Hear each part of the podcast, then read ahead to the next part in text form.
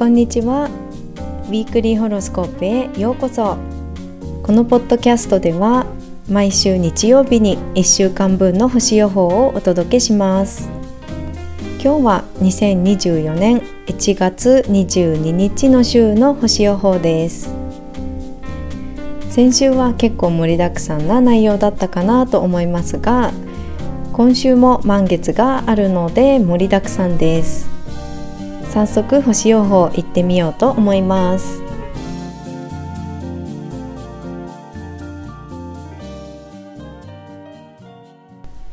いちがつにじゅうさんにち月曜日、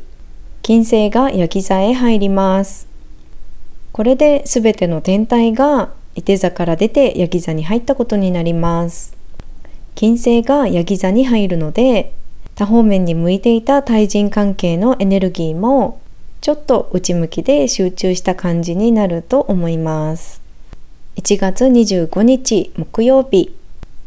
夜中のさんじごろなので厳密にはにじゅうろくにち金曜日ですが、獅子座の満月を迎えます。獅子座は自分を表現するというような性質で、ちょっと派手な感じのする満月です。ただ満月なので、太陽は獅子座の対角の水亀座です。自分ではなく大衆にフォーカスを当てます。満月の度数はごどで、土星が支配するデカンです。ちょっとエレメント的な感じになるんですが、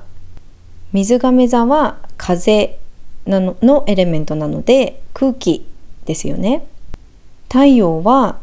一番熱を持った熱い天体です。そして土星は境界線や壁を表すので、ここでは容器の中で空気が熱せられてという感じで、かなりプレッシャーがかかっているような感じがします。うまくやらないととか完璧にしないとっていうプレッシャーや重圧がかかっている感じを表しています。そして月は先週水亀座入りした冥王星とオポジションです。外側からさらに圧がかかる感じがします。さらに月は木星とスクエアのアスペクトを取ります。木星はベネフィックといって、ポジティブな影響を与えるような天体ではありますが、触れたものを何でも拡張したり後押ししたりするような性質もあります。英語ではガスジャイアントなんて言われていて、ガスでできている天体なので、この容器の中にかかったプレッシャーっていうのを、木星はスクエアのアスペクトでいいぞもっとやれっていう感じでプレッシャーを後押しする感じがします。満月は感情が高ぶる時でもあるので、うまくやらないとというプレッシャーがかなり重くのしかかる感じがします。ですが新月の時から気づいてきた土台を信じて、自分を信じて、ちょっと頑張ってみてほしいなと思います。うまくいかなくても結果がどうであれ、頑張ったこと、挑戦したことをお祝いしましょう。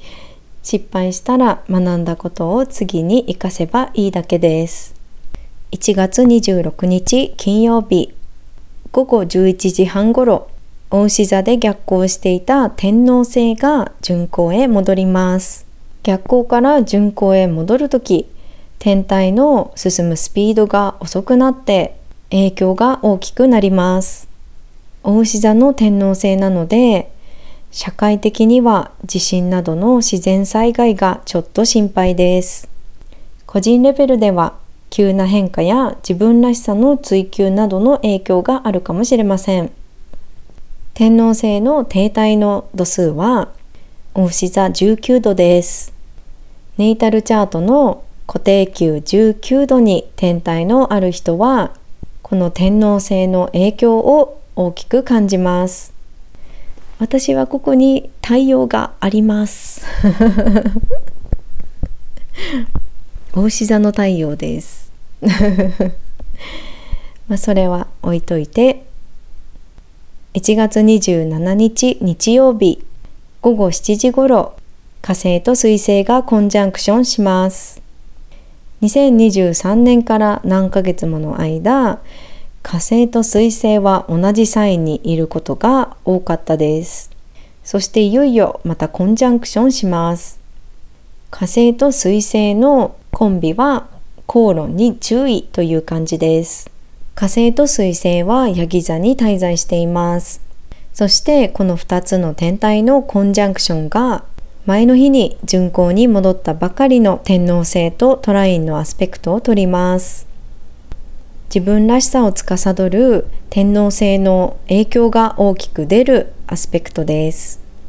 ヤギ座は土星が支配性の地のエレメントなので、感情のままにというよりは自分の意見をしっかり主張し合うような口論になりそうな感じです。同じ日午前じゅういちじ頃、月が乙女座に入ります。月はにじゅうくにちまで乙女座に滞在しますが、この火星と水星のコンジャンクションと天王星のトラインと、さらに月がトラインを取るので、地のグランドトラインになります。月は他の天体の影響を地球上に引っ張ってくると言われています。なのでこの週末は水星と火星のコンジャンクションと天王星のトラインの影響が強く出そうな感じがします。さらに月は魚座の土星とオポジションを取ります。土星は境界線や壁を表すので、壁に追い詰められるようなごもっともな指摘を受けて、でもそれが自分のためになるというようなことがあるかもしれません。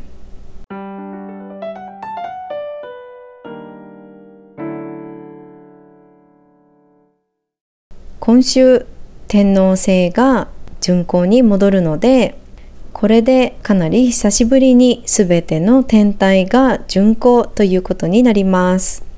逆行がダメというわけではないんですが、巡行の方が分かりやすくて助かりますよね。ということで、今週も最後までご視聴とご清聴ありがとうございました。また来週の星予報でお会いしましょう。バイバーイ。